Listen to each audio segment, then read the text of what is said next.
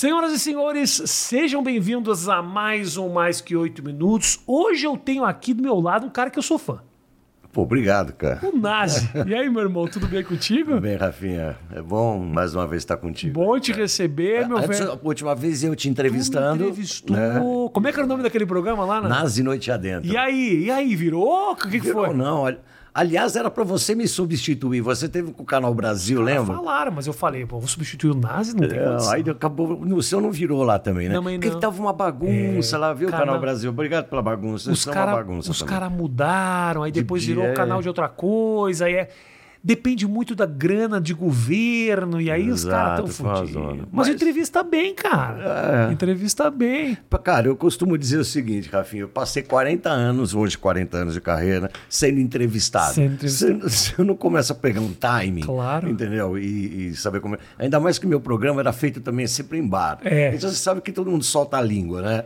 Já Então, ajuda um pouco, dá aliviada, né? é. Você sempre foi da cerveja, Nazi? É, cerveja é o teu negócio? Não, Qual é que- cerve- por mais que eu Ah. tenha uma cerveja, sabia que eu lancei no, em Curitiba tem uma, uma cervejaria chamada Roots Premium Beer. Ok. Que eles uma- lançaram lendas do rock. Então Tá. tem a, a cerveja do Lobão, do Sérgio Brito, do Mingau. E tem a minha também, que é feita com jambu. Mas eu não sou muito da cerveja, eu sou mais do vinho e do uísque mesmo. Aham. Você me citou aí uns nomes que eu acho muito interessante que a gente tá vivendo esse momento onde a gente tá super dividido, né, cara? É. Pra caralho. Assim, o país tá. As famílias estão divididas. Como é que. O que, que acontece quando tu encontra alguém do rock da tua época que pensa completamente diferente de ti? Cara, Dá pra manter a, amizade? não são tantos, cara. Eu mantenho bem, sem citar nomes, né? Aham, não, princípio, né? nem citaria. Mas eu não toco no assunto, porque eu também eu penso assim, Rafinha, cada um escreve sua própria biografia, Uhum. né? Se, se eh, enveredou por, uma, por, por um caminho, por um pensamento, por uma ideologia que eu acho errada, entendeu? Eu prefiro deixar que a pessoa quebre a cara ou fique só na sua... Eu também não, não, não quero eh, policiar ninguém, Claro. nem nada, entendeu? Hoje está muito, né? No rock, e, tu- e tu- o pior é que às vezes eu tenho que responder assim, pô, por que, que o rock virou conservador? E eu- Não, não é verdade. não é isso. verdade, mas é que assim, por causa de assim, sabe, o Eric Clapton falou não sei o quê, o Neil Young falou não sei o quê, aí o Lobão falou não sei Uhum, Sim, o quê, sim. aí o Roger falou não sei o quê, aí o Digão falou não sei o quê, aí parece dar uma imagem que o rock virou Ah. uma coisa careta, de os velhos, tudo, né, do, do zap, entendeu?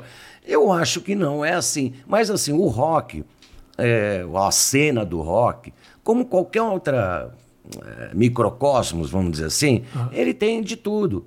Tem alienados, tem pessoas que têm pensamentos conservadores, progressistas, radicais de todos os lados. Então não dá para colocar o, o rock nessa caixinha, cara. É difícil colocar até os seres humanos numa caixinha, porque nós mesmos temos que. Daqui a pouco, quando você se pega, você está tendo os pensamentos mais progressistas ou conservadores. A própria pessoa, quem não diverge de si mesmo, não pensa por si só, pensa por ideologia. Então, inevitavelmente, nós somos seres muito mais. Né? Muito mais densos do que apenas Claro, uma, uma ideologia específica. E é isso que entristece, Rafinha, porque a gente não está falando mais sobre embates, coisas que às vezes se discutiram à mesa de bar, entendeu? Virou uma coisa de time de futebol. Virou Palmeiras e Corinthians, virou Flamengo e Vasco, virou Grenal, entendeu? E não é assim. Você vê hoje as pessoas, na verdade, falando absurdos, entendeu? Se você hoje fala uma coisa contra determinado candidato, te chama de comunista. Eu já fui chamado até de comunista, que é engraçado, porque a pessoa não sabe nem escrever. Comunista. Então virou uma coisa é, tão alienante, entendeu? Que não se tem mais o que antigamente, pô, numa mesma, mesma mesa sentarem conservadores e até alas de porque mesmo entre os conservadores tem divisões, Divergências, claro. entre mesmo aí, entre a esquerda tem divisões. Isso se resolvia no máximo, porra, uma, um, um, Manda um tomar no cu Tomar no amigável. cu amigável, exatamente. Hoje não, hoje vira né, separação, como você falou na abertura do seu agora há pouco, divisão de família, de amizades, entendeu? Tem que É- segurar a é onda. difícil. Galera que tá aí brigando com o pai, com a mãe, não briga, meu irmão. Tipo, sinceramente, não vale a pena. Às vezes Você vai perder um parente, os caras com o tio, nunca mais fala. Deixa o tio falar as merda. vai no almoço, dá risada, segue a vida. Vai demais que Todo isso. mundo sempre teve, Rafinha, um tio maluco e um tio é, careta na vida. né? Precisa, Precisa ter, né? disso. é. Toda a família precisa. Nazi, como é que surgiu o teu interesse pela música? Vamos voltar lá atrás. Quem era o Nazi com 10 anos de idade? Então, cara, é, eu acho que o meu interesse pela música, até inusitado, eu tive hepatite em 1969, quando eu tinha 7 anos de idade, que era uma coisa séria na época, tá? Uhum. Não é, você era, as pessoas não sabiam nem como se transmitir hepatite, né? Então você ficava, eu fiquei isolado, né, num quarto, só minha mãe que estava perto de mim para me trazer comida. E eu ganhei uma vitrolinha, a gente chama de vitrolinha, assim, que vieram os primeiros discos, discos assim, infantil, de historinha da Dona Baratinha, uhum. mas também vieram os discos é, dos, dos Beatles, dos compactos de Beatles, Jovem Guarda. Eu acho que aí, pensando né, profundamente, penso que aí eu comecei a criar um amor pelo disco, primeiro, né? E assim é, cresci. Quando eu era pequeno, cara Estudei um pouco de piano clássico, mas nunca me aprofundei. Nunca pensei, sinceramente, Rafinha, que ia ser músico. Não. Profissão. Colecionava disco, né? Adolescência, pedia dinheiro para o meu avô, ia em sebo para comprar disco usado, essas coisas. E, né, continuando meu amor pelo disco, né? É, eu, na verdade, conheci aí no, no, curso secundário o Edgar, que apesar de ser semi-profissional, vamos dizer assim, o Edgar tinha como 17 anos, mas já se virava nos botequinhos da vida tocando rock. Né? Tá. Né? De ganhar grana, inclusive? Eu acho que ganhava pouco, ah. né? Mas ganhava, né? Tá. Sem nem mensurar isso, isso em 1977. Qualquer né, grana já significa Qualquer que grana. o cara tá... Para pagar a cerveja tá bom já. Tá bom. E foi aí que ele me convidou para dar algumas canjas, porque eu conheci, comecei, eu era, eu era da turma dos roqueiros da, do colégio estadual. E, e, dentro do grupo dos roqueiros era do subgrupo dos que curtiam punk rock. Tá. Porque o punk rock dividia os roqueiros também. Né? Os roqueiros mais clássicos, progressistas, né? só do rock progressivo, falavam, isso não é música, isso é mal tocado. Então isso já separou. Eu, como o Edgar viu essa sintonia comigo, é. ele começava a me chamar aqui ou lá para uma ou outra canja, né? Até no, no, tinha aquele festival do Colégio Objetivo, o FICO. Sim, conhecido. Eu que nem sou muito do, do, do rock, tô ligado. Pois eu, eu, eu prestei, na época a banda chamada Subúrbio, tá? Uhum. Que era a banda do Edgar. Mas na verdade eu tive outros pensamentos, cara. Eu cheguei a prestar veterinária, zootecnia, agronomia. Jura? É. Mas eu só entrei em escola particular no interior do estado, minha família não tinha é, condições de me bancar, né? Nas faculdades do interior, é Do isso, interior, tá? é. Zootecnia eu entrei mais especificamente. E foi aí, foi aí que surgiu a oportunidade. Eu tinha um amigo que estudava na, fazia física na PUC, né? O Adilson, saudoso, e ele tinha um festival lá de música punk. E a gente resolveu montar uma banda para tocar lá. Né? Tá. Aí surgiu o Ira e eu encontrei tudo coisas assim muito aleatórias, né? Eu não fui para o interior estudar, por isso estava lá. Uhum. Encontro o Edgar num ponto de ônibus que estava voltando do serviço militar obrigatório. E fala assim: quer tocar nesse show? Entendeu? Que do E aí nasce o Ira. No começo nasceu só para aquele show, entendeu? Tá. Tocando só covers, tocamos uma do Ramones, uma do Sex Pistols, uma do The Clash, né? E depois, meses depois, o Edgar vai me procurar. A gente morava no mesmo bairro na época, né? Eu namorava uma menina, vai me procurar e falar assim: escuta, vamos tocar aquela ideia de uma banda com música própria, mas nessa pegada punk. E foi aí que eu me vi ainda numa coisa no future, né? Porque na época ainda existia, era o final da ditadura, mas tinha censura, não se tocava rock, gravadores não contratavam rock, ainda mais com essa pegada que a gente tinha. E a gente fazia isso pela diversão, até ver toda essa revolução que aconteceu a partir do, do Rock em Rio, dos primeiros grupos de rock to tocarem, as rádios rock, etc. E tal. Quando a gente se viu, a gente estava no meio de um fenômeno. Como é que era nesse momento ali? Isso era que ano ali? Da, do, desse, o IRA, teu... 81. 81. Isso ainda era período militar, assim. Ainda né? era. Como é que era fazer rock and roll e punk rock no período uh, tão opressora assim como na época da ditadura? Pois é, cara. É, é, tomar gerais, né, Daniel? Se você tinha cabelo comprido, é porque você tinha cabelo comprido. A gente era meio punk, tinha cabelo curto, é porque era punk, entendeu? Entendi. Mas tinha umas coisas anacrônicas, tipo assim. sorry. Tinha umas coisas anacrônicas, tipo assim, se eu ia tocar num boteco, entendeu? É, do tamanho da tua sala aqui. Tá. É, para 50 pessoas. E, claro, a gente tocava muito cover, como todo mundo que, que, começa, não tem muito repertório, né? Uhum. Mas se, se, a gente fosse mostrar música ao, é, própria. Ninguém ia. Não, ia, não. Ah. O, o, dono do boteco falava assim: você tem que passar na Polícia Federal, Ah, pedir para essa música ser liberada. Você acredita? cara. E a gente fazia isso. A gente fazia, porque a gente já tinha as músicas do Edgar, tudo. Teve até uma que foi, foi engraçado, tinha uma música do Edgar que o Ira chegou, não chegou a gravar, que chama Não Pague Pra Ver, que tinha um verso dela que era assim, a sensação de ver meu corpo entrando no seu. E o resto, toda a música era um, era um- um- um rock meio punk, mas era tudo falando sobre pra uma garota, uma mensagem pra uma garota, não era político, cara. É, Quando a gente viu isso aqui, a gente ficou estupefato, cara. Eu falei assim, vamos passar de novo isso na censura. Aí eu mudei esse verso, assim, a sensação de ver meu corpo ao lado do seu. E passou, entendeu? O problema era. Cara, e, e que babaquice. Então você vê assim, não é nem só que a questão que a censura ia atrás de mensagens de revolução e de, de contravenção. Era mais que isso, subversão. né? Não, era qualquer coisa. É. Entendeu? Então, é um tempo, cara, que é, você vivia à sombra. Por isso que a gente não via, não via perspectiva na nossa música. Aquilo já existia o movimento punk em São Paulo e tudo era muito underground, tudo era muito né, né, alternativo. Não se imaginava que isso né, ia tomar uma proporção é, que tomou. Mas a gente ainda viveu os estertores, né? Porque a barra pesada mesmo foi os anos 70, né? Quando É, a gente começa sim. o William 81, já está naquele tal, já está no governo Geisel, né? Já aquele tal de, de abertura lenta e gradual, né? Mas durou a, a- censura, como eu te falei agora, pras 84, músicas, né? até 84, 85. Eu lembro que teve discos que eu lancei com Voluntários da Pátria, que era uma banda é, alternativa que eu tinha paralelamente ao Ira, e teve um disco com umas quatro músicas é, censuradas. Tudo bem, era Cadê o Socialismo? Era música essa, voluntária. Se era pra censurar alguma, teria, É, tinha que mu- ser essa. Tinha música que criticava a igreja, entendeu? Então, essa tinha razão, mas ao mesmo tempo, é, você vê que aí não era ditadura, não era aquele, aquela época, né, de, de ser, você preso por uma música dessa, Aham. mas que você tinha que passar por ah, coisas anacrônicas como essa. né? É, dava pra visualizar mais ou menos como tinha sido há 10 anos. Você falava, caralho. Isso- Se isso daqui é o suave, Porra, é. se só que é o suave, os caras deviam encher muito o saco. Eu imagino, né, cara, nascer nesse momento. Como é que a tua. Você é de São Paulo, né? Sim.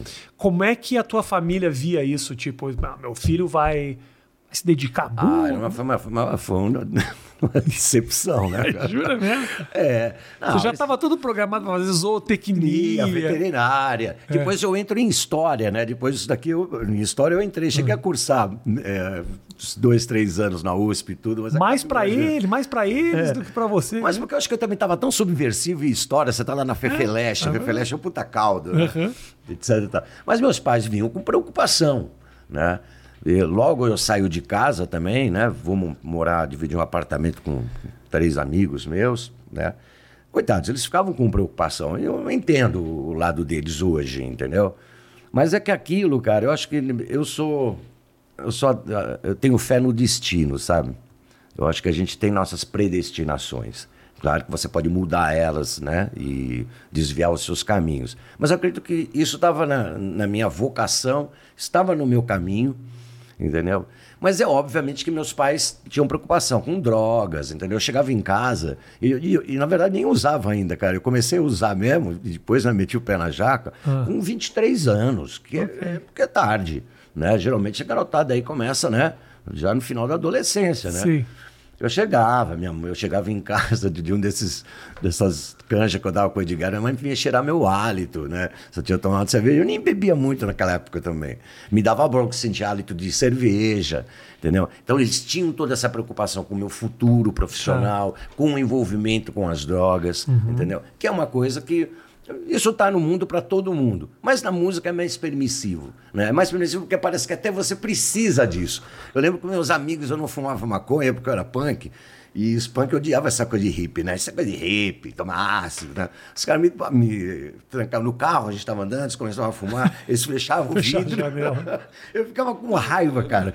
Eu fui fumar meu primeiro baseado com o único cara que não me ofereceu, que era o Gaspa, que depois veio a ser baixista do. Ele nunca me ofereceu, o cara pão duro pra caramba também. Aí um dia eu falei pra ele assim, deixa eu experimentar. Ah, é? Só porque você não tá me oferecendo, eu vou querer. Que do cara. E aí eles, mas eles chegaram a acompanhar esse momento mais hardcore de droga e tal. Foi Ei. uma preocupação em casa. Foi uma preocupação. Porque, mas quando começou isso também, eu saí de casa, né, Tá. Rafinha? Foi que eu te falei. Eu fui morar com uns amigos, tudo. Eu lembro assim, pô, às vezes, chate- chateado, porque às vezes minha mãe ia lá, me levar, levar sabe, umas comidas, alguma coisa, umas compras, entendeu? Eu me escondia. eu falo, falo que eu não tô. Tadinho, fui, depois fui perder minha mãe poucos anos depois, né? E, porque eu acho que até eu, porque eu tava chapado, eu não tinha vergonha de, de, de me ver me ver chapado, entendeu? Era muito moleque também. Mesmo sendo 25, 26 anos, Porra, é pouco, cara. Eu comecei. É, no 23, não, eu comecei o IRA com 19 para 20 anos, cara. Tá vendo? Entendeu? É, Moleque, é Muito moleque, moleque, é. entendeu? E, e as coisas acontecendo muito, porque os anos 80, né, cara? A gente tinha. Até o advento da AIDS, né?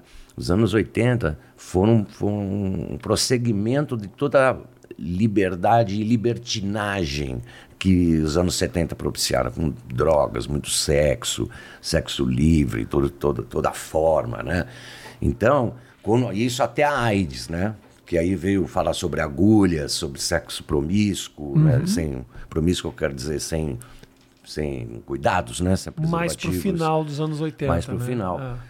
E aí foi aquele choque, né? Porque a gente tinha aquele modo de vida, né? Sacou? E até entender aquilo lá. Hoje a gente tem esse. A gente acabou de viver uma pandemia que foi terrível, né? Mas se vocês sou- soubessem, a gente não teve que ter, digamos assim, um lockdown né, na, na, na AIDS, mas teve que ter um lockdown de comportamento, né? De mudanças de comportamento. hábito, De né? hábito, que foi muito, muito, muito forte, muito pesado, muito radical.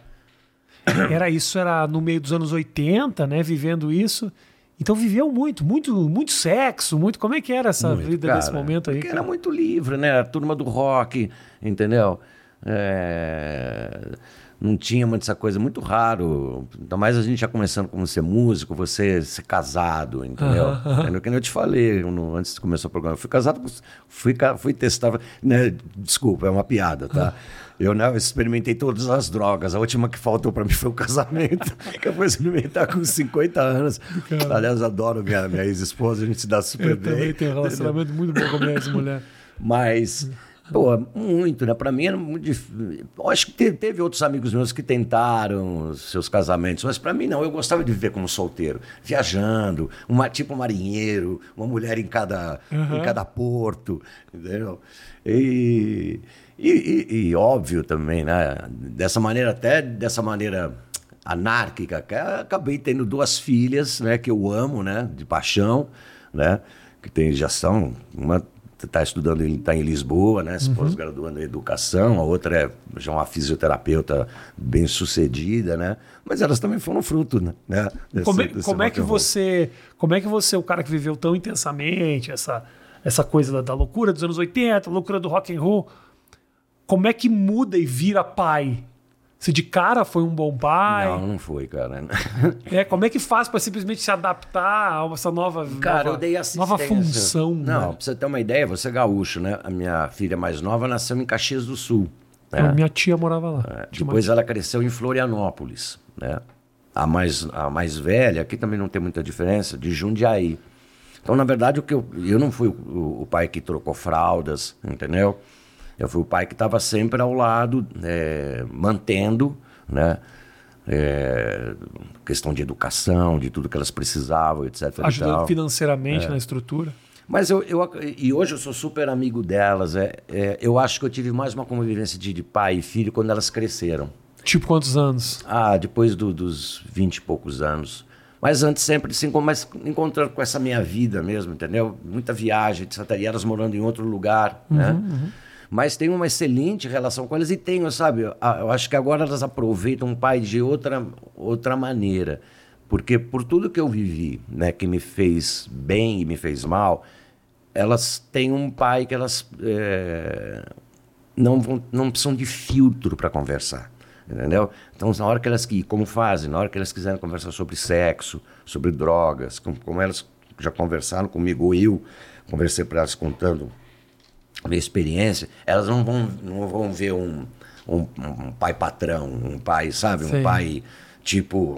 Cagador de regra. Cagador de regras. Então, e elas curtem isso, né? Mas te, te dizer que eu fui aquele pai tradicional, não fui, não vivi isso daí. Nunca troquei uma fralda. Nunca. Nunca. É, naquele momento ali também, né, cara? É difícil olhar pra trás e. E co- como, é que faria pra virar uma chave assim? Não é tão simples assim. A tua É. vida tava muito estabelecida naquela, naquela loucura Aquela ali. né? loucura. E também e depois estabelecida uma loucura mesmo de drogadição, né? Fiquei viciado em cocaína de 91 a 97, né? Seis Usando diariamente, né? Perdi tudo praticamente, relacionamentos que eu tinha, minha casa caindo aos pedaços, minha carreira indo, indo, indo pro ralo, entendeu?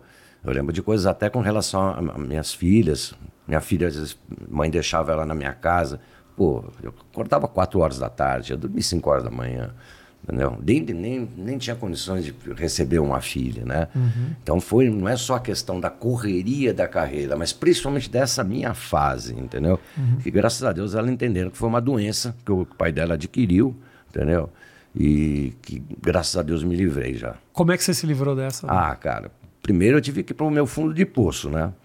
Que foi perder tudo, etc e tal. Cada um tem, né? O seu, né? Minha família tentou na época. Cada um tem o seu, o seu momento. Eu até acho que tem uma coisa engraçada, já que inevitável trazer coisas engraçadas para o seu manda, programa. pro seu manda, né? manda, manda. Minha família mandava um, um- um psiquiatra, esqueci o nome dele, que era o responsável por uma clínica, uma clínica bacana. Tudo. Tá. Primeira vez que ele veio conversar comigo para tentar me convencer, ele bateu na porta assim, ó, às quatro horas da tarde, né? Aí eu falei, quem é ele? Doutor Van Helsing. Para quem não sabe, o Van Helsing é o médico que vai atrás do Conde Drácula. Porque eu vivia como um vampiro, né? Entendeu? E, mas aí um dia eu mesmo cheguei, vi ao fundo de poço que eu estava assim, minha carreira indo pro, pro ralo, porque queira ou não, o vocalista que vende a banda, em todos os sentidos, é no, no dia a dia, dando entrevistas, o- é, a qualidade do, do seu canto, da sua apresentação, sua performance dentro de uma entrevista, lidando com a mídia, não dá para ser, não é, não é mais o tempo do Jim Morrison, cara, entendeu? Então Sim. cada vez menos. Até porque o Jim Morrison empacotou cedo também. Empacotou cedo, mas se ele continuasse, ele ia- a banda dele ia pro ralo também, É. entendeu? Aí eu pedi ajuda, fui para uma clínica, né, chama Vila Serena, uma excelente clínica de 12 passos, né? 12 passos é uma é uma, um programa, né, que foi foi feito em Boston, acho que sei que década que foi, que é a base de muitos grupos anônimos, né, que combatem o vício de álcool, de drogas, de cigarro, Comida. comida tu- tudo que é de compulsão. Né? Eu sou daqueles 20% que são compulsivos obsessivos. Né? Fiz, consegui sair no, no- no tempo mínimo de lá, 28 dias, quer dizer, você tem que ser avaliado, né? Assim, né? Tem gente que é avali... tem que ficar dois meses para ser avaliado, mas eu fui com tanta intenção, mesmo porque eu tinha projeto, eu tinha que continuar fazendo show, minha banda não podia parar. A banda me parou, parou para me esperar também, ninguém me substituiu, né? Tinha disco para fazer. Então, apesar de toda a dificuldade da crise de abstinência, de você aceitar a sua condição de, de adicto, de doente, que é um processo doloroso, entendeu? Eu me determinei e consegui, dentro da avaliação rígida da, da, da Vila Serena, até alta tive alta e saí fazendo show indo para estúdio com as pessoas usando, né? Mesmo porque quem está tratamento sou eu, não são os outros. Mas você passa também por essa fase de você ficar com raiva de quem usa, entendeu? Você quer que todo mundo, que nem fumante, sabe? Para de fumar, quer que todo mundo pare de fumar. Mano, eu sou assim quando eu faço dieta. É, não é? Não come doce. Pra que você tá comendo? Vai engordar? Eu fico policiando quem tá por perto. Tá bom. Mas o que me ajudou muito, cara, foi. Porque a clínica serve só para você tomar um banho, né? Aí eu frequentei grupos anônimos, né? Eu não- é, é uma regra da gente. Eu faz tempo que eu não vou, mas eu não posso falar o nome porque é anônimo, né? Senão não seria Tá. sim, anônimo. sim, sim. Mas são grupos de, de mútua ajuda, né? Não é de autoajuda, é mútua ajuda, né? Que foram importantes, porque aí eu tive que encontrar malucos que nem eu, malucos que não usam. Hum. E dá para ver que existe uma vida fora da droga, entendeu? Que você tem uma- um novo rol de amizades, também de pessoas, sabe? Sim. Porque quem tem, também quem é adicto é meio, né, maluco, com ou sem usar, Sim, entendeu? sim, sim, sim, claro. E você tem uma. Você se adapta, porque a grande dificuldade, Rafinha, é quando você sai do uso. Parar, qualquer um com um tratamento bacana consegue parar, ou pelo menos a maioria consegue. Mas aí você voltar à vida, entendeu? E encontrar os, aqueles amigos, encontrar a sociedade. E, e você voltou vida direto pro lugar aonde... da ativa. Né? É. Era o teu trampo. Uma coisa é um advogado Exato. que é, que, que é viciado em cocaína e aí depois corta aquelas amizades e tal. E volta, mas no trabalho dele ele volta lá pro, pro, pro escritório de advocacia. Você não, faz parte daquele mundo, né? E eu cara? ficava com uma raiva que às vezes eu fazia. Porque, porque, meu, às vezes as pessoas me veem no show, ai, tomei um uísque, etc e tal, eu tô. Pô, na vibe do rock and roll, né? Eu- Ninguém acha que eu tô doido, né? Quantas vezes? Hoje em dia parou, mas antigamente, quantas vezes eu não tava assim no meio do público, tinha um cara fazendo assim pra mim, ó. É, achando que você tá cheiradaço. Fico com uma raiva, cara. Eu, eu acho que uma Pô, não posso nem estar feliz mais. Caramba, cara, porque é a sociedade nesse ponto, né? Eu sou muito amigo do Casa, né? E o Casa é um cara assim como eu, sempre abriu esse jogo, entendeu? Se eu, se eu, não, se eu não fazia, como é que se diz? Se eu não fazia mistério quando usava, por que, que eu vou fazer mistério agora que eu parei de usar? É. E tem que falar isso, sabe? Porque tem que tirar, Rafinha, o, o- o- um véu de, de moralismo e de hipocrisia nisso. Às vezes as famílias, elas têm mais preconceito com o filho que vai se tratar, ai, meu filho teve que ir para uma clínica, do que aquele que continua usando, mas sabe, é só socialmente. Mas tá se matando. é, mas é socialmente, ele não precisou para uma clínica. Mas às vezes é na cabeça da família que é socialmente, né? Porque a família vê também como uma derrota. Então, quando vai para a clínica... Ainda hoje você acha isso? Ah, cara? tem muito disso, cara. Porque a gente tem essa coisa desse ranço cristão que a gente tem, de achar que tudo isso é questão de vagabundagem, entendeu? Não vê isso aos olhos da ciência, entendeu? É, é claro que depende da, da, da vontade da pessoa. Não estou falando que assim, ah, eu sou uma vítima e. Não. Você tem uma. Você tem que ter sua vontade para se tratar, entendeu? Mas precisaria. Por isso a gente vê hoje campanhas. Vai você, um governo, chegar e falar assim: vou investir não sei quantos milhões em clínicas de recuperação. Se eu não posso, porque um governo não consegue, com campanha nenhuma, fazer uma pessoa. é, tem um, um lema que a gente usa que é assim: toda pessoa, em algum momento, vai ter alguma espécie de experiência com algum tipo de droga, seja até de farmácia. Então, campanha, aquilo é só para gastar dinheiro. O que tinha que ter, uma campanha fala assim: você que quer parar de usar, vem aqui que o governo vai tratar de você. Cara, na... tem países europeus que dão seringa pro cara não usar seringa suja e não espalhar AIDS. Tem lugares aonde você vai usar heroína. Tudo isso oferecido pelo governo. E ao mesmo tempo, que é muito interessante, eu vi um documentário sobre isso, esses caras que estão nesses lugares, no momento que esse cara quiser desistir, ele sabe a quem procurar também. Porque esse cara tá lá dando a seringa sempre que ele precisa. Ele fala, ó, mudar de ideia, eu tô aqui. Ele não fica forçando barra, não fica oprimindo, não fica que- querendo fazer que nem o Dória lá, que fez de tirar todo mundo da Cracolândia, limpar aquele lugar como se essa fosse a solução. Se montou 50 Cracolândia espalhada por São Paulo depois daquilo. Exatamente. Mas, ou seja, é uma maneira mais humana de tratar com aquilo, porque são seres humanos, né, cara? Você olha aquelas imagens, porra, Cracolândia, não parece, mas sim, cara, tem gente ali, tem coração, tem família, é foda. Claro, tem que ser uma política de Estado, Rafinha, sabe? E tirar um pouquinho, como eu falei para você, tirar um pouquinho o, o véu do moralismo. Porque você vai ver muitos candidatos que numa proposta dessa falando assim, tá vendo? Ficar dando dinheiro para drogado, entendeu? A gente da seringa, tá vendo? Tá promovendo o, o uso do... do, do- É, do- não sei se o Brasil aceitaria um, um programa desse. Difícil, né, cara? Você sabe que quando eu estava na clínica, era interessante. Eu, isso foi em 87. né? Eu entrei em 26 de abril de 87. É, tinha um programa na época, agora nem lembro qual era o governo, um programa estadual que essas, essas estatais, tipo, na, na época tinha, acho que ainda tinha lá, é, Light, nem sei se é Eletropaulo, ou seja, todas essas estatais de telefonia, energia, águas, tudo. Se eles fossem identifi- identificados com esse problema de álcool, drogas, a companhia manda, não demitia eles, mandava eles para a clínica, eles, se tivessem alta, eles eram readmitidos e a clínica fazia um preço especial para o Estado e eles pagavam, é, é, como, é que se diz? Aos poucos dentro do olerite. E eu estava lá e vi também, depois como eu retornei, depois que eu saí da clínica, eu retornava às vezes para bater papo com os que estavam chegando, né? Dar meu depoimento, Sim, meu sim, testemunho, sim. né? E eu vi também esse programa acabar. Então você vê, é uma coisa que era bacana. Entendeu? Quantos pais de família que talvez por um problema de alcoolismo não foram demitidos e não tiveram a oportunidade, sem perder o emprego, de buscar ajuda? Aí é, aí é com ele. Meu filho, você vai lá, tem, tem que botar na sua cabeça que você tem que melhorar. Assim como eu botei na minha cabeça, chegou uma hora que eu falei assim: a carreira era muito importante para mim. Talvez se eu não tivesse todas essas coisas que eu conquistei, sabe? É, minha família, principalmente minha carreira, entendeu? Quando eu cheguei, eu falei assim, já estava lá acabando a minha carreira.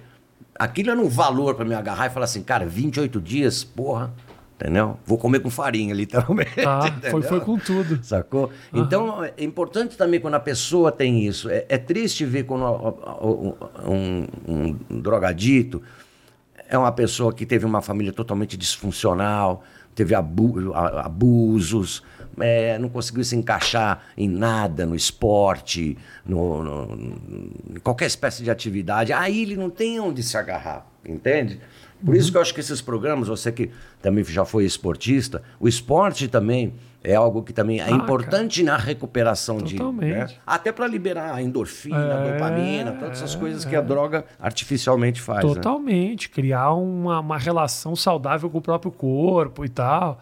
Aí você cuida do teu corpo e começa a se preocupar com essas coisas. No teu caso, o fato, o fato de você ser um cara conhecido nessa época te ajudou na recuperação, porque por um lado, eu imagino que deva ser quando eu tava, exemplifiquei a coisa do advogado. O advogado drogado que vai se tratar, ele volta para o escritório, ninguém sabe. Ele tá, continua tratando dos clientes, é um problema que ele resolveu sozinho.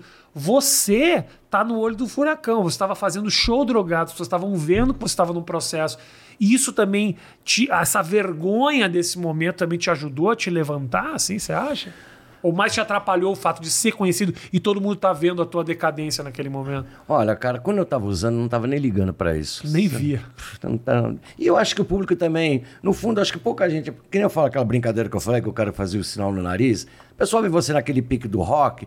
Não, é óbvio que assim, coisas assim, de cantar mal, ou é, coisas desse tipo, talvez as pessoas tenham vontade, mas também tá todo mundo naquele ambiente. Entendi. Quanto ao fato de ser famoso, cara, eu não liguei, cara, para isso. Nem quando eu tive, vou até falar uma coisa para você.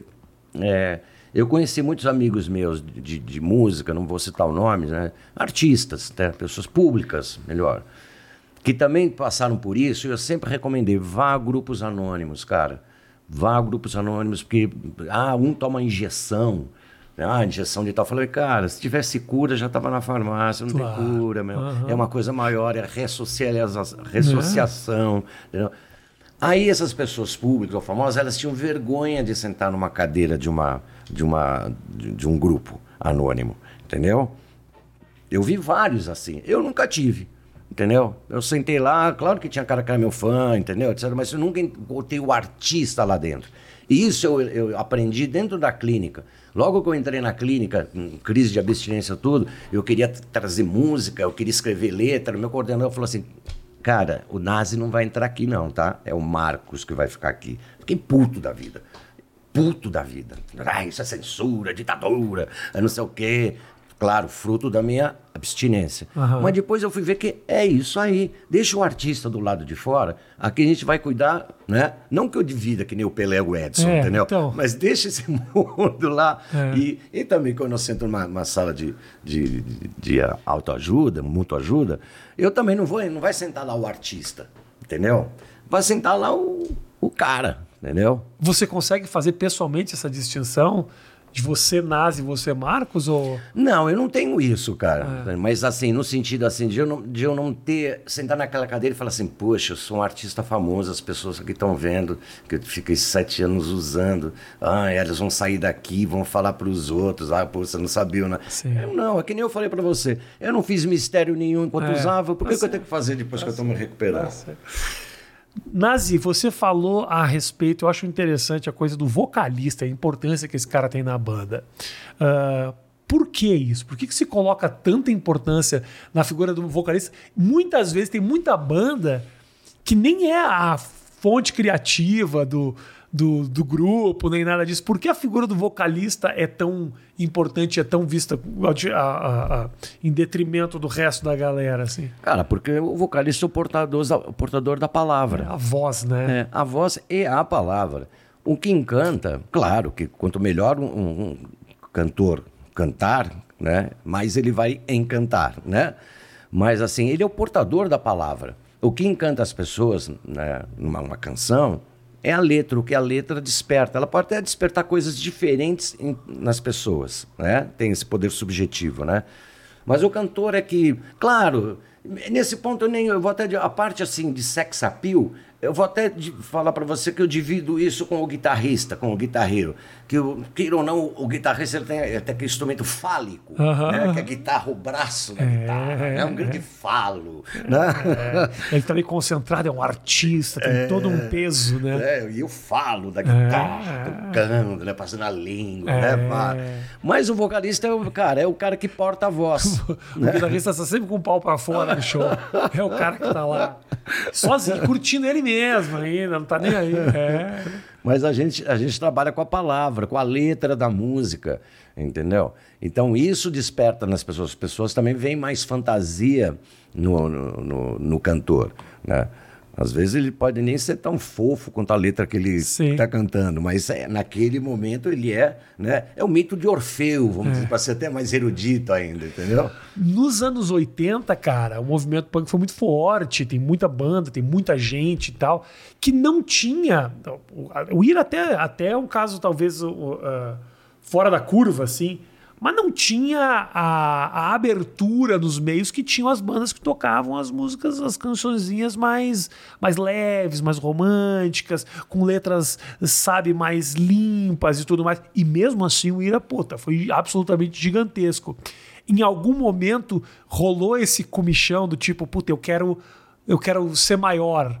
Eu, eu, eu vou adaptar a minha arte ao que o mercado quer. Como é que você faz para dividir isso entre ser um punk real e, e, e, e, não, não se vender a esse mercado que quer te comprar. Sim. Não digo nem fazer essa opção exatamente, mas eu vou te contar uma coisa que foi uma transformação do Ira. O Ira, eu até diria que o Ira, na verdade, é uma banda pós-punk, né? Porque a gente tem elementos, tem uma pegada de punk, mas a gente tem, tem um flerta com outros gêneros musicais, Sim. né? Uhum. É... E no começo da nossa carreira, na formação an anterior, que era com o Charles Gavan e o Dino, eu tocava, em, cantava em duas bandas, Voluntários da Pátria e Ira. O Edgar tocava em três, quatro. Ele tinha acabado de sair do traje, mas mesmo saindo do traje, ele tocava nas Mercenárias, no Smack e no Ira. E a gente era assim, quando um, um, um cantava, o outro não tocava. Uhum. Às vezes a gente conseguia fazer assim uma programação, vai, um Sesc marcou um show das, do, que eles chamavam de rock paulista, né? Que era o underground paulistano. Mas se não, era assim. Quando o Smack tocava, o William não podia tocar. Quando William tocava, se o é, Voluntários não podia tocar. E tava tudo aquilo vendo que a gente estava ficando muito hermético, saca? Né? Sabe? E nós, eu e o Edgar, nós sempre sonhamos em viver da música. E mais que isso, a gente também estava sentindo aquela coisa meio de um, de um daquela fase de um rock dissonante, cinzento. Também já estava um pouco passando, porque a gente cresceu ouvindo o, os anos 60, cara. Beatles, Beatles Rolling Stones. Stones, The Who, etc e tal. E aí, para culminar com isso, o Charles Gavan, vendo, que Charles sempre foi um cara assim, você vê ele na, na televisão. Mais tica. pô, né, esse, um cara super, pô, Charles é certinho, ah. entendeu? No máximo ele toma um vinho e um banho. Limpinho, aqui, limpinho. É, ele um dia vê, olha pra gente e fala, cara, eu não vou ter futuro aqui com esses dois malucos, eu e o Edgar, uhum. Aí ele pega o chapéu dele e o Charles, na verdade, ele sai para ir pro... Porque todo mundo acha que houve o troca-troca, né? Vem o André, dos, o André foi mandado embora dos Titãs. E, e foi para aí. E o André morava comigo na época, né? Uhum. E, na verdade, o Charles sai para ir pro RPM falou assim, pô, aí é um bom emprego para mim. Tá aqui no Ira, isso não vai sair. RPM voando. Né? Mas aí eu, eu, acho que os Titãs entraram na, na, concorrência, né? E convenceram o Charles aí os, os Titãs. Enfim, por que eu estou te contando isso? Quando a gente se viu assim, eu e Edgar, puta, perdemos nosso batera. Estamos aí, nessa loucura. Eu lembro que eu estava indo com o Edgar de uma boate lá no centro da cidade para Madame Satana andando a pé, assim, né? Aí eu chego pro Edgar e falo assim, cara, a gente precisa se dedicar só ao Ira, cara. Vamos largar todas as bandas, entendeu? Cara, vamos fazer música para tocar no rádio. Para isso a gente não precisa se vender, para isso a gente tem que fazer aquelas, aquelas influências que a gente tem de The Who, saca? De, de, de, pop no bom sentido, né? É nessa hora que nós temos esse, essa, não sei se é epifania, sei lá, né? E a gente decide mesmo, o Edgar sai das outras bandas, eu comunico aos voluntários que saí, aí nós remontamos o Ira, né? O Gaspa, que era um cara que tocava comigo nos voluntários e também era louco para entrar no Ira, e também um cara com essa formação de, de, de, de canção, dessas, dessas mesmas bandas. canção dessas mesmas bandas, te monta, é, reformula o Ira com o André, vem, né? E aí dá essa guinada, tanto que o nosso disco primeiro chama Mudança de Comportamento, os dois primeiros têm esse formato que a gente chama de, de mod, né? De estilo mod, que é essa tribo dos anos 60 inglesa, né? E, e aí a gente tem isso, porque aí nosso lema for, cara, nós queremos tocar no rádio. Ok. Entendeu? Eu quero sair aqui do. Justo. Quero justo. sair do gueto. Uhum. Justo. E como é que você olhava a galera que ficou no gueto? Tinha uma relação de admiração, do tipo, pô, os caras são raiz. Ou mais tipo, pô, os caras os caras estão fodidos. Ah, acho que cada um tem sua opção, Rafinha. Eu, eu costumo dizer o seguinte, que o IRA é mainstream pro alternativo e é alternativo dentro do mainstream. Uhum. Acho que a gente tem essa aura. O IRA, mesmo estando numa multinacional, mesmo com música na novela, o IRA sempre teve essa aura de ser uma banda é, como é que se diz? É, eu, ele não gostava quando isso banda honesta, banda verdadeira, que parece que os outros não são. Mas uma banda, sabe, uma banda que de verdade que tinha o seu próprio estilo, entendeu? Tá. Que tivesse que brigar com os, os parâmetros da indústria, iria brigar, entendeu? Mas é um pouco honesta. Eu sei que é meio patético, porque parece que ofende os outros, é. mas tem uma autenticidade por trás Sim. desse movimento. Porque também você deve ter visto uma galera que simplesmente abriu as pernas e falou: ah, não, vou fazer o que me mandarem. Exato. Meu negócio é grana. Cada vez e mais. tá no Faustão aqui, é isso. Hoje em dia as bandas são. Muitas bandas são feitas. Hoje não, já desde o emo, as bandas são feitas dentro de, de, de escritórios de do departamento de marketing de uma gravadora. Não tem mais aquela coisa que tinha. A banda começa a tocar nos bares, nos pequenos espaços. Colégio, aí, aí que nem você. Alguém olha, fala, pô, legal, ó, vem cá, deixa eu ver, vamos fazer uma demo. É muito louco que tem muita banda que nasceu no colégio. Muito. Red Hot Chili Peppers, tem várias ah, bandas. Beatles, Stones também eram amigos de escola. Mas será que. Se, eu sempre o Ira também. Eu sempre. Então, eu fico pensando, será que. Uh, é uma grande sorte do universo de colocar essas pessoas juntas? Ou simplesmente a parceria ali faz a coisa acontecer? É, porque eu acho que é uma fase, uma fase da vida, né? A adolescência, a juventude, que você ouve muito, muito, muito música. A música é muito, muito mais importante para sua vida do que para mim ela é hoje. Né? Digamos assim, ouvir música, né? E o rock, eu acho que principalmente. Tem até uma piada, olha, eu vou falar essa piada. Manda. Piadas aqui são Essa piada é do Danilo Gentili. Manda. Vocês vão cobrar ele, tá? Vai. Não vou me cobrar, mas eu, eu adoro ela.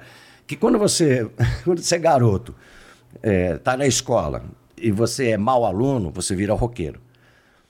Quando você é garoto e não vai na escola, você vira MC. É verdade. É verdade. Então tem essa coisa, é uma fase da vida, né? Que você está ouvindo música junto.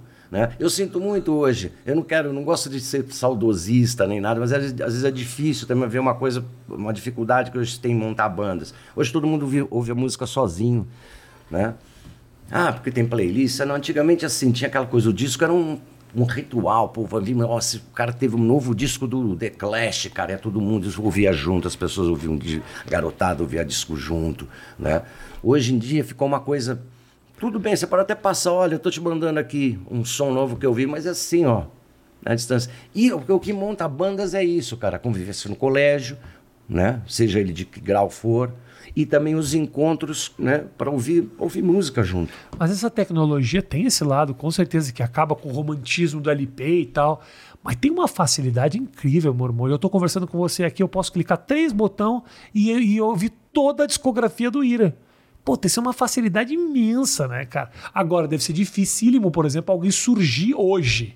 É. O cara tem que manjar de algoritmo, tem que postar a coisa certa, com o vídeo certo deve ser difícil alguém criar uma carreira a partir de agora, sabe? Mesmo porque é tudo tão rápido, né? Você vê agora, eu ouvi falar que o, TikTok está tá, tá começando a, forçar as músicas a, ficarem cada vez mais curtas. O TikTok está fazendo com que as músicas necessariamente tenham ali 10 segundos muito vi, Eu pensei que, era, viralizáveis. pensei que era um minuto e meio. Você tá falando 10 segundos, então acabou a música. A música pode até ter um minuto, mas tem que ter 10 segundos que vai fazer a galera dan- fazer a dancinha do vai pra cá, vem pra cá e não sei o que. É isso aí.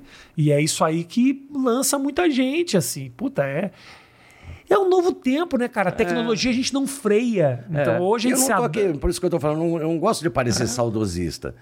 Mas Pra mim é difícil, cara. Eu vejo os comediantes com um amigo meu, os caras postando vídeos de 10, 15 minutos toda semana de texto novo escrito. Porra, cara, isso aí é um negócio impressionante, assim.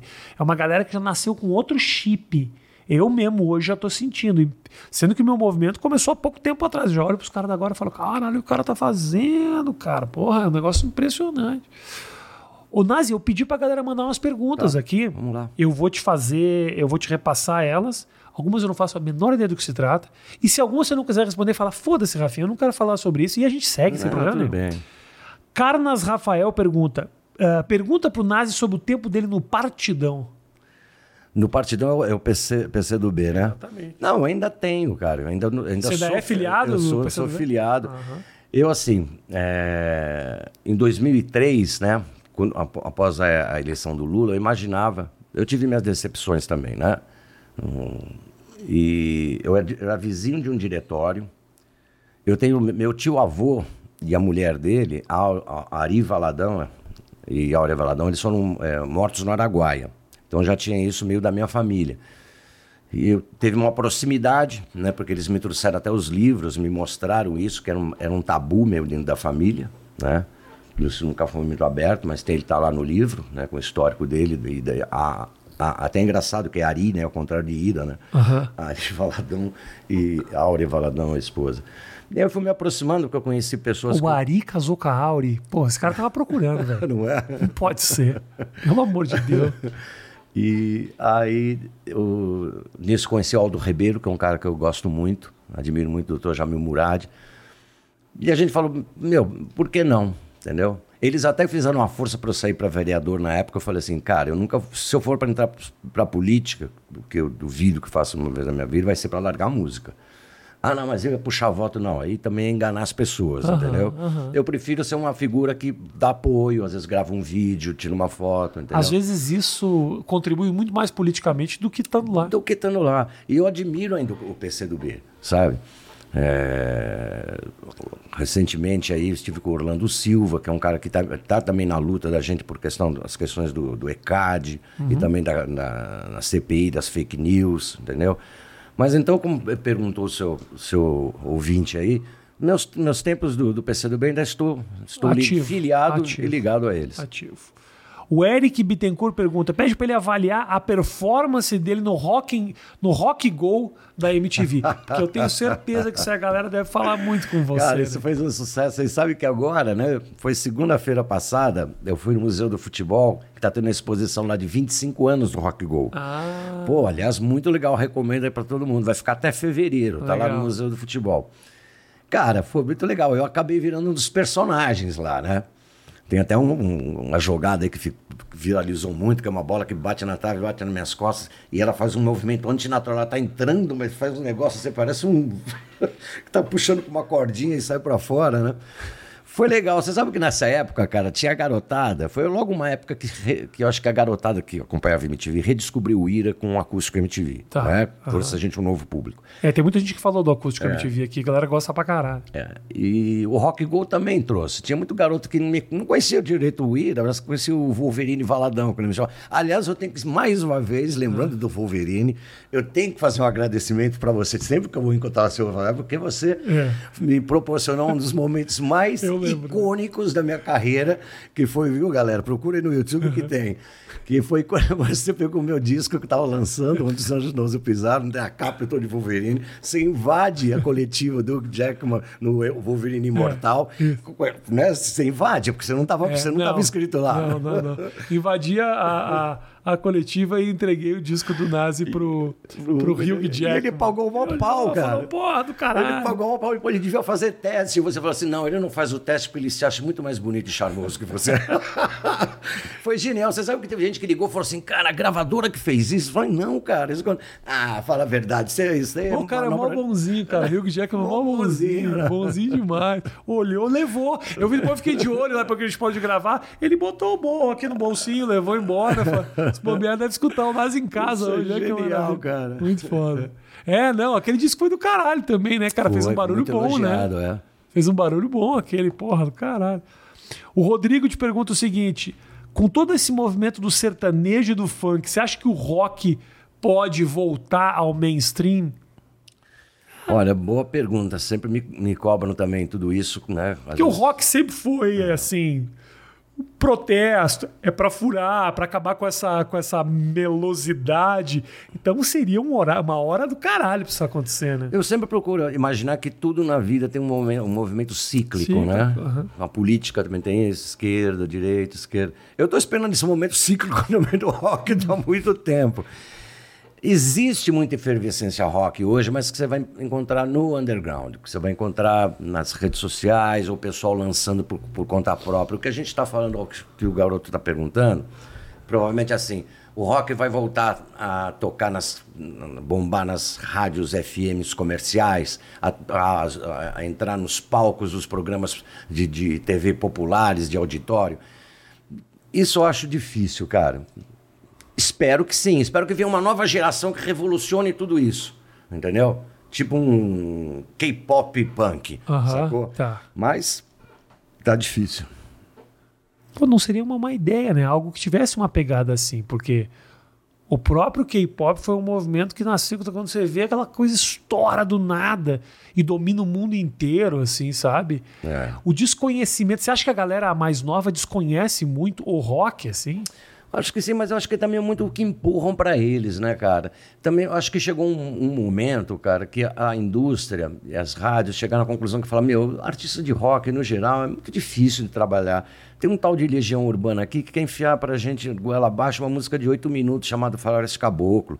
E depois naquela uma música de, seis minutos chamada Eduardo e Mônica. Uhum. A Elwira que quer lançar disco com o Ocrim, que quer fazer programa do Chacrinha. Então acho que todas as bandas de rock tinham meio essas coisas, entendeu? Que eu acho que chegou uma hora e falou assim: Meu, esses sertanejos, esses caras são fáceis, a gente até dá as músicas para eles gravarem. Entendeu? Que tem isso. Você sabe que tem claro, uma indústria, né? O sertanejo, claro, uma parte deles claro. não compõe nada. Uhum. Um cara que fica lá, rima cerveja com, bre... com beija, entendeu? Entrega. Então, são, eu são acho, artistas mais fáceis. Eu acho, eu, vou, eu sou um ignorante da questão musical, mas eu acho de um mérito muito menor aquele só que canta, cara. O, o cara que, que. Não, se o cara, se o, o, cara desenvolve, sai dele, ele sentiu, ele viveu, ele coloca isso no papel, ele, ele transpira isso e as pessoas se identificam com a experiência dele. Agora o cara recebe uma letrinha pronta, meu irmão. Cara, a gente perdeu o, a, a, uma música. Ah, tirando a MPB, obviamente, né? Mas falando de, de, pop mais comercial, vamos falar assim, mais popular, popular mesmo. A gente perdeu o, a música autoral. Por exemplo, antigamente você tinha isso. Você sabe ouvir isso daqui, pô, isso é o Cazuza, isso é o. É o Ebert, isso é o Renato Russo, né? Porque senão o cara vira só a é. voz. É. E aí sabe o que acontece? A tecnologia evolui, os caras estão fazendo deepfake de voz agora. Aí ah, pega a voz do, do Nazi e Nazi cantando pro resto da vida. E cadê o coração do Nazi? Cadê as experiências da vida desse cara ali naquele papel? Não tem mais. É. Então vira tudo, tudo vira. Eu, eu acho. eu sei, também, posso... cara. Eu luto muito para não ser, novamente, eu não ser saudosista e pessimista, cara. Mas nesse caso, eu acho que não é só a questão do saudosismo, é questão criativa. Sim. Eu acho o mérito do cara que cria do caralho. Da mesma maneira que eu acho, por exemplo, assim, se dá muito pouco crédito para roteirista e se dá Sim. mais para ator. Não, calma só um pouquinho. Você sabia que por trás da, da fala do Wagner Moura claro. tem um cara que se desgraçou. É ele que vai dar aquele diálogo oh, que é arrebatador. O Capitão Nascimento tem aquele diálogo porque um cara foi lá pesquisar junto com a polícia, conviveu, se bobear, trabalhou, conversou com não sei o quê, falou com o crime organizado, que esse cara viveu tudo isso. Aí o porra do Wagner Moura que ganha o mérito. Com meu culpa o Wagner Moura. O roteirista que é o cara claro, fudido dessa história. É. Sempre achei isso. Mas tem isso, né? É um pouco a coisa da imagem. O que importa é a imagem, o que importa é a roupa que usa. Então hoje você tem gente que é famosa só por ser famosa. O que, que essa pessoa fez para ser famosa? Cara, é só ver esses. Eu, eu sou super fora disso, entendeu? Pô, esses influencers, não sei quantos bilhões, 300 milhões de seguidores. Aí você vai ver o que, que é, o que, que é. Não é, não é nada. É difícil de entender. É difícil. Nós estamos velhos, Nassi. É. Nós estamos velhos. Então, graças a Deus, né? Eu acho, cara, mas eu acho que é. Eu acho que é cíclico também, que você tá falando, entendeu? Eu acho que em algum momento as pessoas vão olhar e vão falar. Isso não tem sentido. E talvez venha uma revolução. É que nem falar para você assim, se falasse assim, Rafinha, há 30 anos, se eu, se eu perguntasse para você, qual o seu, aí do rock pop aí, e da MPB, qual o seu compositor eh, preferido? Pô, você ia falar, ah, Caetano, eh, Samuel Rosa, Renato Russo. Hoje, se eu perguntar para você, tudo bem que você tá por fora. Quem, quem? Ou você já ouviu quem? é- Você conhece? Você já ouviu falar o compositor? Não. Se você compara a dupla, a primeira voz e a segunda voz. Aliás, não sei que precisa ter aquela segunda voz também, né? Porra nenhuma, né? Porra nenhuma. Coitado do cara. Fica ali querendo aparecer, Não é? consegue. É, é opressivo. Trabalho mais, o trabalho mais fácil do mundo É. também. Porque tem o primeira voz que fica lá. "Oh, mas essa- e o segundo voz fica. Porra, É isso aí, cara. caralho, não vai, não quer trabalhar, não vai, porra. Entendeu? Nem sai de casa. Posso usar essa? Porra, claro. Ah, é isso? Esse é o teu trabalho? Você Genial. fica do lado, não canta, não aparece e só fala baixo que o outro tá se matando pra cantar. Exatamente, Porra, tá Lu... Ô, Luciano, caralho, quem trabalha é o Zezé de Camargo, meu irmão. Porra, é demais. Vamos pra minha última perguntinha que a galera mandou aqui, que é o seguinte. ah, como é que foi. ah, puta, muita gente pergunta da relação com o Edgar. Que em 2014 vocês voltaram a fazer show e tudo Aham. mais. Continuam fazendo show junto. Muito. E uma relação que se restabeleceu naquele momento. Melhor, cara. Nossa minha Ah, é? relação com o Edgar tá, tá melhor. Parece aquele casal que brigou, entendeu? É, Um traiu, é, um mas aí ele fala, eu, traiu, eu que é. estava errado, eu deveria. Aí vai, vai. Ficou à distância, viu a importância que cada um tinha na sua vida, mas também teve outros casos que também, né, que foram importantes para aliviar, entendeu? A Boa coisa metáfora, toda, entendeu? boa. E depois voltou, vendo, pô, vamos envelhecer juntos, Do amor. caralho, do caralho. Vocês fazem bastante show?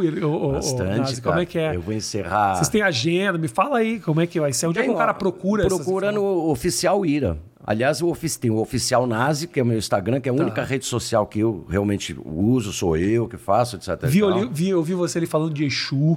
Então, eu, tá, você falou agora em roteirista, eu fiquei quieto para não fazer meu, meu coisa. Eu estou lançando agora, estreou no. Mas vai sair logo isso aqui, né? Que a gente tá Vai, vai, vai, vai, vai. Então, vai estrear agora no Festival do Rio e, vai, e já está selecionado no Festival de Cinema de São Paulo o documentário Exu e o Universo, que é um filme que gravado né, em países da Europa, na Nigéria, no Brasil, tá? Eu sou um dos produtores, sou um dos roteiristas, entendeu? Dou depoimentos no filme, né? E também trabalho na trilha sonora, que é um filme, grosso modo, para não tomar muito seu tempo, que não só joga só luz sobre o orixá Exu, que é o orixá mais caluniado e demonizado por conta dessa tentativa de catequização e de demonização dos cultos de matriz africana, né? Mas que também fala sobre a, a, a questão da intolerância religiosa, do racismo religioso e da perseguição né, aos cultos afro-brasileiros. E mais do que isso, inclusive esse assunto hoje tá muito quente, né? Essa coisa de Exu, ele cai, ele foi, vai ser lançado exatamente entre o primeiro e o segundo turno de uma campanha onde a religião está sendo usada de uma maneira indecente. Os caras acabaram de Aparecida no meio de um momento importantíssimo da religião católica, né? Você. Os caras com cerveja, fala, é, é comunista. É. Bolsonaro! É Bolsonaro! No meio Esse, ali. da- E esse é o povo do, do Messias, né? Do, do ungido por Deus. É né? foda, né, cara? Tá foda, cara.